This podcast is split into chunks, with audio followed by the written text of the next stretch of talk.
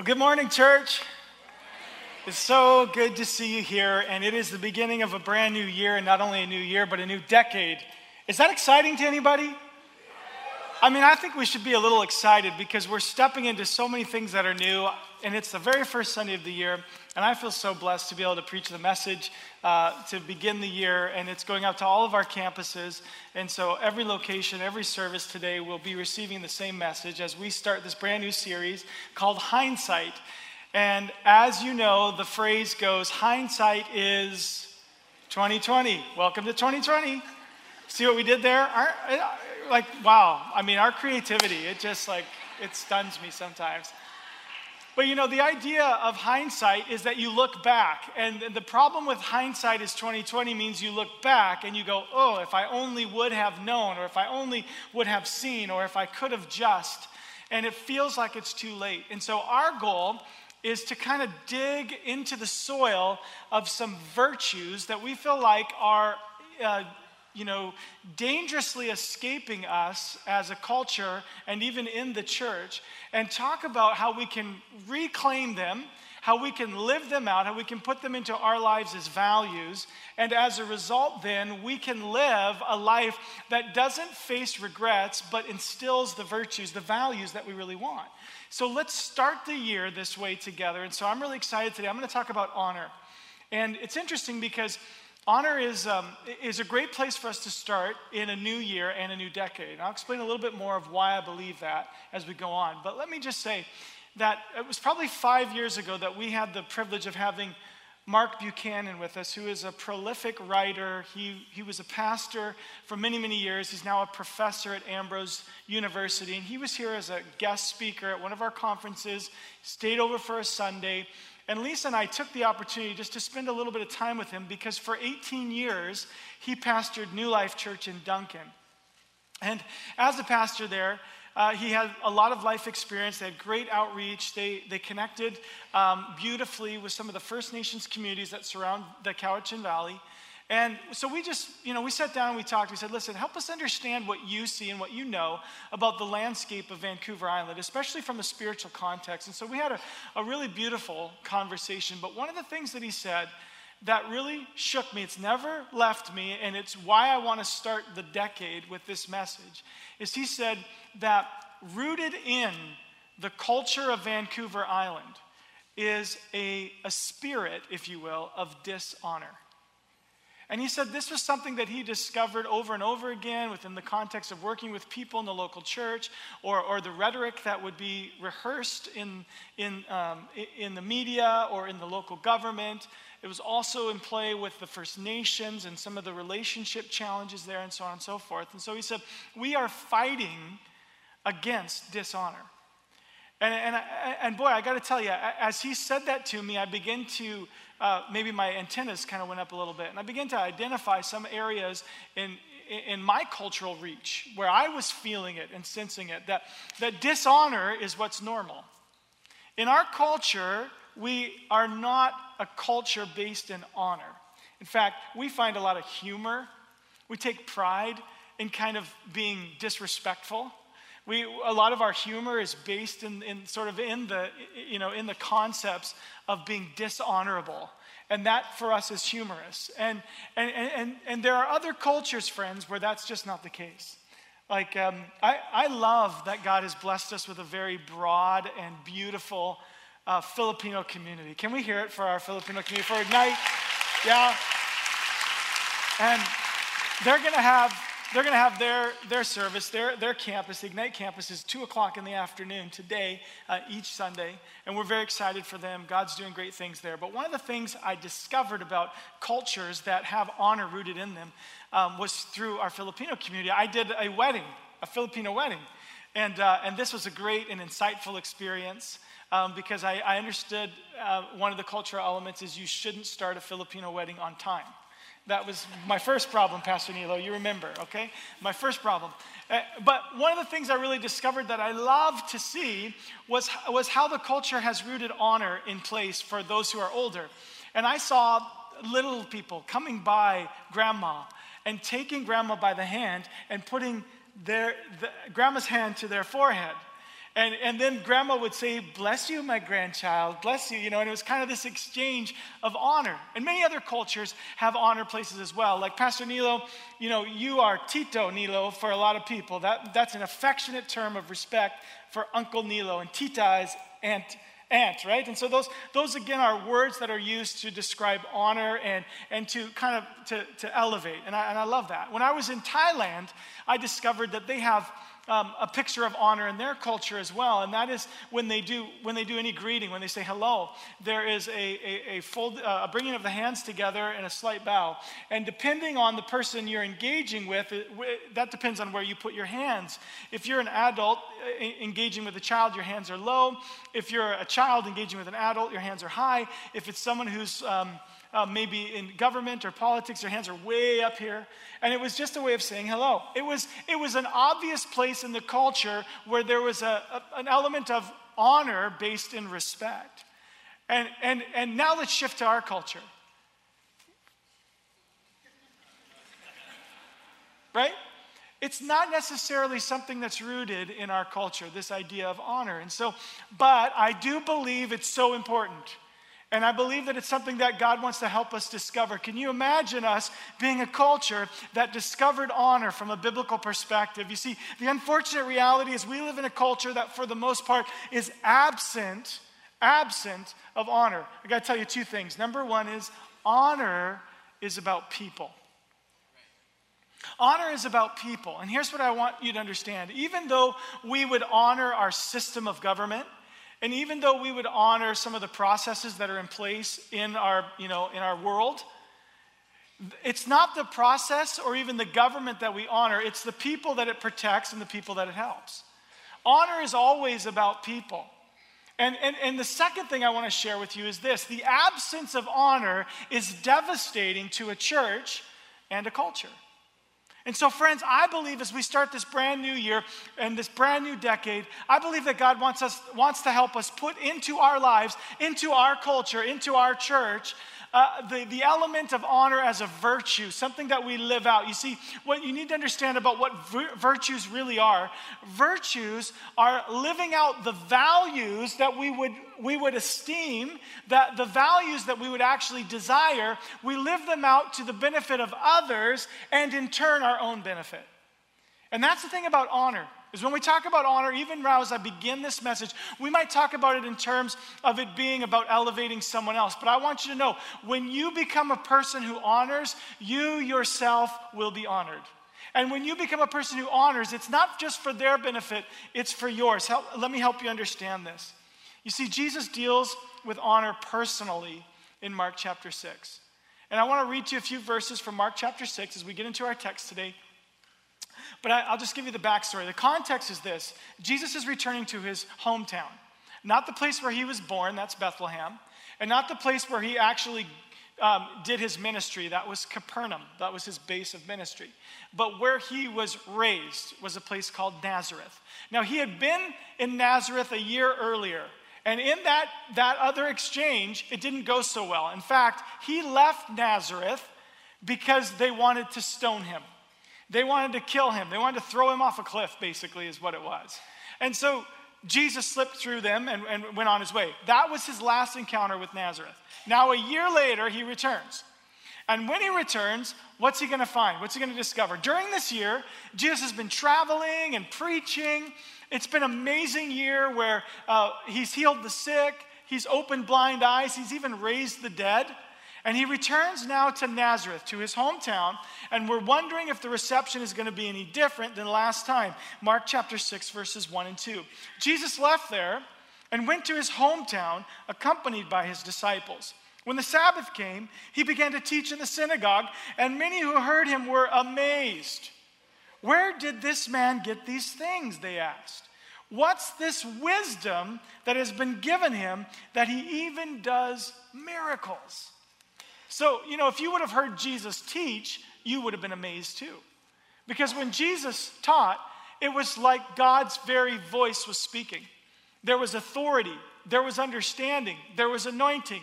And, and, and Jesus was full of the Holy Spirit as he spoke. And so, as a result, people were amazed when they heard Jesus talk. And, and I love that piece of it. The thing that I want you to see in this context is not necessarily that, that they were amazed, but that things seem to be looking up for Jesus. It seems to be more of a positive exchange. So let's read on and see what happens next. In verse 3, it says, the questions begin Isn't this the carpenter? Isn't this Mary's son and the brother of James and Joseph and Judas and, and Simon? Aren't his sisters here with us? And look at what it says next. And they took offense at him. Isn't that interesting? They took offense at him. This, this phrase here, offense, they took offense at him. What this really means is all of a sudden they said, hey, who does this guy think he is? talking like this and acting like this. Hey, he's just one of us. Hey, didn't he and his dad fix your roof a few years back? Hey, didn't your kids go to synagogue with him? Who does this guy think he is? And they took offense at him. And Jesus responds to this. And he responds with a very telling verse, a verse that is powerful in its context and powerful for us. And here's what it says Jesus said to them, Only in his hometown, only among his relatives and in his own house is a prophet without honor. Wow. Now, this, this verse is very important, friends, because I want you to see how close Jesus draws in the circle. He, he starts by talking about his hometown, and then he gets a little tighter among his relatives, and then it gets super intimate in his own house. And these are the places where all of us would assume that we would be loved, where we'd be accepted, where we'd be the hometown hero, where we this would be the place where they'd be like, "Yay, Jesus!" So in other words, in the place where he should have received the most honor, he received none. Wow. So that's the storyline that we're now dealing with. Jesus should have received honor here. Uh, Really, this phrase that Jesus uses without honor comes from a Greek word. It's atimos. And this word atimos actually means to dishonor. It also means to treat as common or ordinary. It's almost like it's, you know, just run of the mill. It's just every, like everything else. It's just a Honda, right? It's just, it's just, you know, it's just plain vanilla, right? It's just sort of ordinary. It doesn't really matter. It's just, and that's the way they were looking at Jesus. Who does this guy think he is? He's just like us. He's an ordinary guy. He's not a hometown hero. He's just a guy. Nothing special. You know, we have a phrase for this in our culture because atimos happens all the time in our culture, right? And the phrase that we use is this familiarity breeds contempt. Have you heard that phrase before? I mean, when, I, when I'm talking about dishonor being rooted in our culture, I'm not talking about it being out there somewhere. Friends, the problem with dishonor being rooted in our culture is that we're all affected by it, and we're affected by it in our culture, we're affected by it in the culture at large, but it makes its way into our very families. It makes its way into our very living rooms. That's why Jesus said in his hometown, among his relatives, in his own house, because this happens to us. In fact, dishonor can find its way into the most intimate places in our lives. In fact, familiarity breeds contempt. So the question is when you think about your parents, is it atimos? Is it just that sense of that's just mom and dad and those are their quirks and those are their weird things and ah, whatever? Don't even listen to them, don't even worry about it. Is it in your marriage relationship? Because this is a place where it can show up. You can actually have so much familiarity that contempt is bred between you and your very spouse the gift that God gave to you. It happens among siblings. In fact, we, we see it all the time among siblings and rivalry. Familiarity breeds contempt. My two little girls, they're 10 and 8, and my, my older one will always say to the younger one, You drive me crazy, but I really like having you around. you know, it's like, well, I'd be super bored if you weren't here. Like, I, I kind of need somebody to pick on, right? Like, what am I going to do with myself? I'll be bored. You know, it's in these kind of contexts where we begin to see it becomes very, very, very, very close to us. Our church family, those who are over us, those who are under us, we can, we can have a contempt for that because of the familiarity. And we can live in atimos instead of in honor. And I really believe, church, God wants something else for us. I believe God wants something different for us. I believe God wants something better for us. We need the opposite side of this, don't we? We need to be on the opposite side.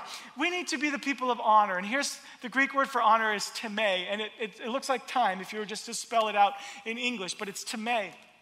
And this Greek word means to value, respect, or highly esteem, to treat as precious, weighty, or valuable.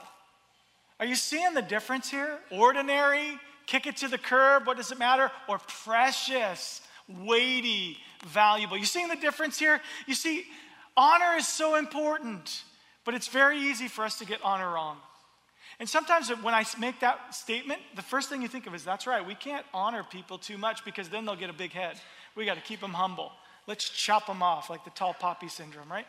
Keep everybody level. Friends, that's not what I'm talking about. We have honor wrong in that we think that honor is only for those who have earned it. We have it wrong because we think that honor is for the person who's done more, who's climbed higher, who's had a greater impact. That's the person that deserves the honor. And in context of relationship, honor has to work differently than that. It can't be only for those who have done something that no one else has done, who has achieved and, and elevated. Friends, that's not what we're talking about with honor here. You see, here's the thing honor esteems, honor lifts. Dishonor tears down, dishonor devalues. So it's one or the other, friends. And some of you might be saying, okay, uh, ladies in the room, you might be saying, well, if my dad or my husband or my son would act honorably, then I would honor them. Maybe you're here and, and you're, and you're, you're a male and you're saying, if my mother, if my wife, if my daughter would act honorably, then I would honor them. But, friends, we're missing the point here. We might see them as half of what we wish they were. But I want to tell you if you honor them, they may become twice what you think they can possibly become. Do you see the shift? Because that's really what this is all about. It's about a shift. Honor is about a shift for us. The shift requires that we move from when you're honorable, then I will give you honor, to I will give you honor and you will become honorable. Try it. You'll be amazed. You'll be amazed at what happens if you establish a culture of honor in your own heart, in your own life, in your own family, in your own church. You'll be amazed at what that does for the DNA of the, of, the, of the church. You see, this is a New Year's message. This is a new decade message. Why? Because honor transforms cultures. Honor transforms cultures, friends. It also transforms churches. And honor is something that if you'll put in your life, you're going to see the incredible effects of it. And I'm about to show you what dishonor does. And, and, as I show you what dishonor does, I think you're going to, you're going to be feeling like you don't want to go there. Because the next verse helps us see what's going on here. You see, this is the effect of dishonor and how it affected Jesus Christ, the Son of God, let alone how it would affect you and me. Here's what verse 5 and 6 says. Right after he says, a prophet's without, without honor in his own town, village, family, so on, he says this. The Bible says this He could not do any miracles there except lay his hands on a few sick people and heal them. He was amazed at their lack of faith. There's so much here. Start with the first thing. This verse does not say he would not do any miracles. It wasn't like Jesus was mad. They're not going to honor me? Fine. I won't bless them. No, no, no, no. This verse says he could not. Why? Because he was amazed at their lack of faith. Friends, here's what I have to, have to help you see here is that dishonor and lack of faith are in good company together. The truth is this you see, where there is a lack of honor, there is a lack of faith. And when there is a lack of faith and honor, the work of Jesus is hampered. That's what we're seeing here. It's not that Jesus wouldn't have wanted to work there, it's that he could not because there was not honor in this place. He was without honor, and therefore there was a lack of faith. And as a result, there was just a few little people who got healed here and there rather than the raising of the dead and the miraculous healings and all the blind eyes that could have been opened. Imagine what Nazareth could have received if they would have honored Jesus. And so, what am I sharing with you here? I'm just telling you, we can't afford dishonor. We can't afford it. It's too costly. Dishonor is too costly. We need Jesus to be able to do what only He can do. Amen? We pray for it, we want it, we desire it. We say, God, come, Jesus, come and do what you want to do. And then if we dishonor one another, friends, we're actually shooting ourselves in the foot. We're actually causing the very problem that we're trying to pray against. We're praying one thing and we're living another.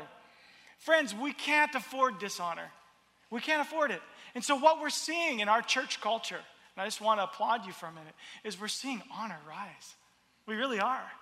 I mean, I believe it's part of the testimony of why there's such a blessing here.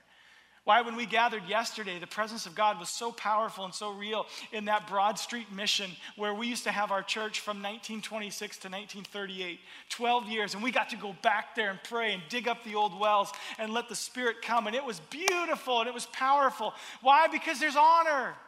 There's honor for what God did. There's honor for the people that went before us. There's honor for the presence of God. There's honor among brothers and sisters. And as a result, the blessing of Jesus is going to flow.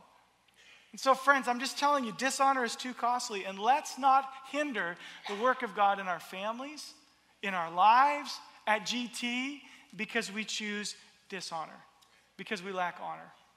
You see, honor is all about people. And here's what I want you to know you can honor anyone. And you honor them not because of what they've done, but because of whose image they're made in. They're made in the image of God, and they have intrinsic value. You can honor that. Some of you right now are kind of wrestling through what it means to honor. You're thinking about some of the people in your world, and you're going like, "Man, if I told you that story, you'd say, yeah, okay, Andy, right?" Some of you are wrestling right now, even with some of those relationships that are so difficult. And I get it. And here's, here's what I need you to understand that, that we are called to honor. And so we have to be able to disconnect honor from behavior in some, in some cases. And for some of you, listen, I'm going to give you a couple of areas where we're called to honor biblically. But let me just start by saying Ephesians 5 tells us that we submit to one another as unto God. So it starts with mutual honor. We start with honor for one another. We honor up, we honor down, we honor side to side. We are honorable people and we honor others. And that's where we begin. But you may have someone in your life and you go, man, I can't, I, I don't even know how to honor that. And so maybe what you have to do is maybe you have a parent that's just really done you wrong. Maybe you have someone who's been horrible. Maybe they're toxic and you can't be around them. Maybe you have a family member and it's just like, forget it. Listen, sometimes what you have to do is you have to honor the, the role rather than the person. And maybe what you have to do, just for the sake of your children or grandchildren or whatever, is you have to come up with one story you can tell without all the details that just places some honor there. It doesn't mean that you excuse everything they've done and you just gloss over it. No, no, no, that's not what we're talking about. But God wants to help you with every relationship in your life to figure out how you live that out in a very honorable way. So let me give you three areas where we're called to honor. And in these three areas, what I'm, what I'm doing is I'm saying, first of all, we're called to honor one another. But then the Bible gives us some, some specifics about people that we are to honor. And, and, and, I want to talk about those from a biblical perspective, three different places where you should be placing honor. And the first one is this we're called to honor our parents. We're called to honor our parents. And for some of you, you go, well, that's easy. They're, they're no longer here, so that's easy. No problem. Got that one covered. You know, um, you can honor the memory of your parents. That's where that one story, even if it's only one story, is really important because you can honor that memory. It's one story. That's all you need. And you tell that story. People ask details, say, all I can remember is that one story. That's all I got. But you can honor your parents. As a child, listen, maybe you're here today and you still live in your parents' home and you're under their authority. Honoring them means obeying them. But when you're an adult and you've moved out on your own and you're living your own life, we all understand it's not anymore about obeying your parents. What they want for you may not be what you are going to pursue. But here's the thing you can still find a way to honor them. God wants to help you honor them. You honor them maybe by making room in your life if the relationship can be healthy. You honor them by the way you speak about them to the next generation. You honor them um, by, um, by just giving general respect where you can. and how you can. And so you can create a way to express honor without feeling as though you are subjected to all that they may want you to do. And that's an important place to go for your own well being and benefit. Now, I want to talk for just a moment and just really take a minute to honor the spiritual fathers and mothers in our house because there are many. There are many who have faithfully prayed. There are many who have pioneered. There are many who have believed. And there are many who have encouraged and invested and, and, and poured in. And I just want to honor them today. I mean, we're a church with a rich, rich heritage, 97 years, and we need to just you know, honor those who have gone before us. So, those spiritual fathers, we just love you. Spiritual mothers, we bless you. We're thankful for you, thankful for all that you've done. Uh, the second place where the Bible encourages us um, to, to place honor um, is, is in, for those in authority. Those in authority. And um, the Bible gives us a verse in, in Romans chapter 13. In Romans chapter 13, verse 7, Paul is talking about the governing authorities of the, of the region. He's talking about, you know, Caesar, they're in Rome, and so on and so forth, and all the political system and all that. And here's what he says in the midst of that He says, Give everyone what you owe them. If you owe taxes, pay taxes. If revenue, then revenue. If respect, then respect. If honor, then honor. And he's talking about governing authorities. And so he's talking about the political arena. And here's what the Bible says the Bible says that God sets up those authorities. God puts them in place and God can remove them. And so, to honor God, we honor the authority that's been placed over our lives. We honor our government. And we have to work hard at that because we don't always agree with our government, but we have to work hard to honor. And honor and agree do not have to be the same thing. We can choose to honor. And this is, this is a decision that we make, and it's something we have to wrestle with based on our political uh, preferences and so on. But this is something that God's called us to. So, as Christians, we do honor. We honor the political system, we honor the police, we honor the, the school teacher, we, we honor the boss, right? We, we just do that. That's just what we do because we're followers of Jesus.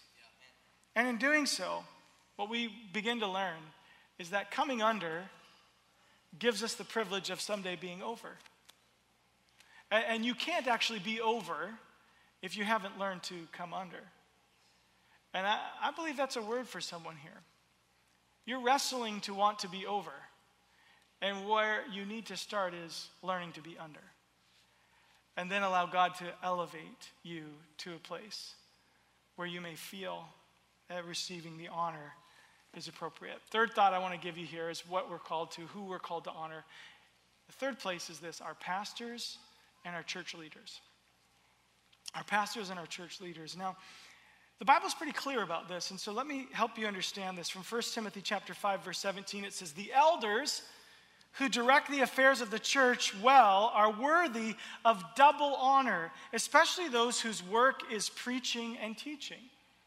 And so, in other words, what this is encouraging us to do is to give everybody honor, but then there is a special measure of honor that comes beyond that for those who are directing the church's affairs. So we come under that and we bless that. We bless those who preach and teach. We bless those who, who, who organize and direct the, the church. And so I want to do that today. I want to say thank you to our pastoral team. I want to thank you for your giftedness. I want to thank you for humility. I want to thank you for your commitment. I want to thank you for your love for me and your love for this house and for your support of me and for your hard work in this house. And I just believe that you're worth double honor. To all of you, God bless you. We love you. We're thankful for you. Our leadership team, they serve beautifully in a legal capacity as our board. And it's a great team. And they're committed to the church and they're serving faithfully. And I just want to thank you for that leadership team. I want to thank you for your hard work. And many of you give of your time in a very specific way, over and above, in order to make sure that this church runs well. And so we honor you today and we say, God bless you. I think about our, our kids' team. I think about um, those who are, are, are preaching to our little ones. I think about Rob McCullough, who for 30 years has been going down and, and uh, preaching down uh, to our elementary students. I, I, I think of our kids' pastors and all of the Sunday school teachers, all of those who are working with our kids. Let's not criticize them. Let's encourage them. Let's love them. Let's give them cards and let's give them lots of money. And let's do what I'm just kidding. But just bless them for the hard work. They're not even here, but let's thank God for them, hey?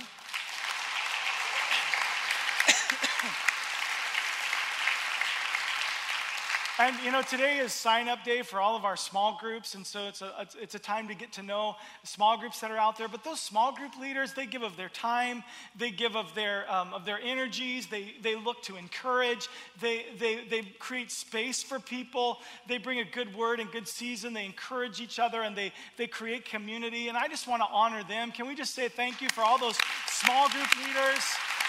Amazing, amazing leaders. Just so good. And this is what a church that honors looks like. Is that we take the time to say, let's give honor where honor is due.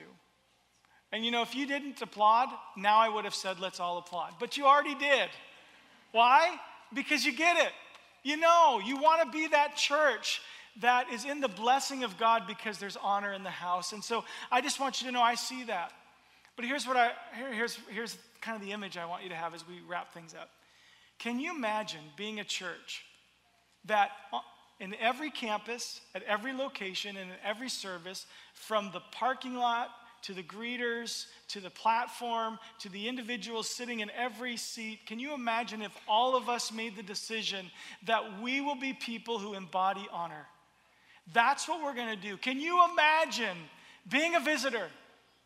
Can you imagine being someone who doesn't have faith and being rooted in culture? And then coming into an environment that is so radically different. You see, when you're rooted in a culture, you don't even always understand the cultural nuance. But can you imagine coming out of the city and into this room where there is such a beautiful honor going on, where there are, are, are generous words flying everywhere, where, where those who are in leadership are loved, not criticized? Where those who are, are serving are doing it with great joy, where the person who walks in the door, they feel that they're valuable to us. You see, it's a place where, where affirmation is flowing and positive comments are everywhere. And, and you know what would be the most amazing part of all that, friends? Is that Jesus would be free to work. Jesus will be free to work when there's honor in the house, when he's honored, when we honor one another the freedom that Jesus has to do his work. And that's what we've all been praying for. That's what we've all been yearning for. We want God to do his work. And so let's do ours. Let's be people of honor. Let's honor one another. Let's honor parents. Let's honor let's honor those who teach and lead. Let's honor those who are in authority over us in the culture. Let's be a place of honor. And let's see the amazing work that God will do. See, one of the things that I loved about having Mark Buchanan here that time was that candid conversation that we had about this being a, a culture that's, that's got a problem with honor. And then have him come and be a part of our service. And he had only been at Ambrose for a year or so. And he said, he said, Andy, I, I haven't missed being a local church pastor until today when he visited us. And he said, There's such a beautiful sense of Trinitarian worship here. And what he meant by that is Jesus is honored, the Holy Spirit is welcome. The Father, the Father is elevated to the highest place. There's a beauty in this house where Christ is present, the Holy Spirit is working, and God the Father is honored above all. And I just want you to know that is such a beautiful formula for God to work in the miraculous. And so, do you feel it? 2020 is our year. 2020 is our year. God is up to something, friends. You don't want to miss it. I don't want to miss it. I can hardly wait to see what God's going to do. we're going to continue to hear it over and over again about people coming into this house and sensing the miracle working power of Jesus and giving their lives to Christ and becoming followers alongside of us in a culture of great honor. It's Romans chapter 12, verse 10, English Standard Version. And it says, Love one another.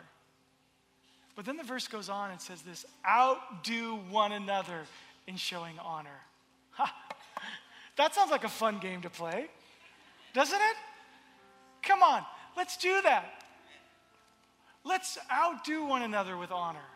Let's be people who place value where it should be and who embody this virtue with such passion because it's going to be the undeniable difference about the followers of Jesus in this great city.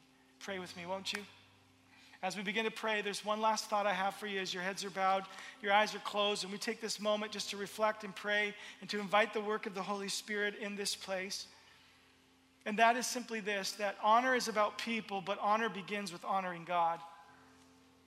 And maybe you're here today and you've come as a guest of somebody and you've entered an environment of worship where God is certainly elevated, where Christ is present, where the Holy Spirit is working, and you're saying right now in your own heart, I'm ready now.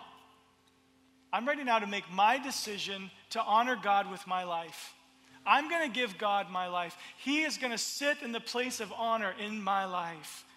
If you're here today and that's the decision that you feel in your heart, listen, I got to tell you, it's the best decision you could ever make because Jesus is welcoming you in. He's ready to receive you. He's got a place for you in His kingdom. And His miracle working power can be at work in you when you honor Him. So the Bible says, whoever calls on the name of the Lord, that's Jesus, will be saved. So right now, right now you can do that. If you're in this place, just say, Jesus, I honor you. I give you my life. Come and be Lord here. You sit in the place of honor. It's not me, it's you. You be honored in Jesus' name. And now, Lord, I pray for everybody in the house, every person in every seat, in every place in this building, our little ones and our kids' workers all over this place. Lord, we just pray in Jesus' name that you would allow us, we just declare, Lord, we just declare in Jesus' name that you would allow us to be the people who embody honor as a virtue something we hold on to dearly, something that we're passionate about. God, I pray for those places in our lives where dishonor has become so natural. I pray that we would feel it. It's no longer natural. We would sense it. We wouldn't overlook it. We wouldn't allow it. We'd feel it, and it feels so wrong to us, and honor would become our natural response.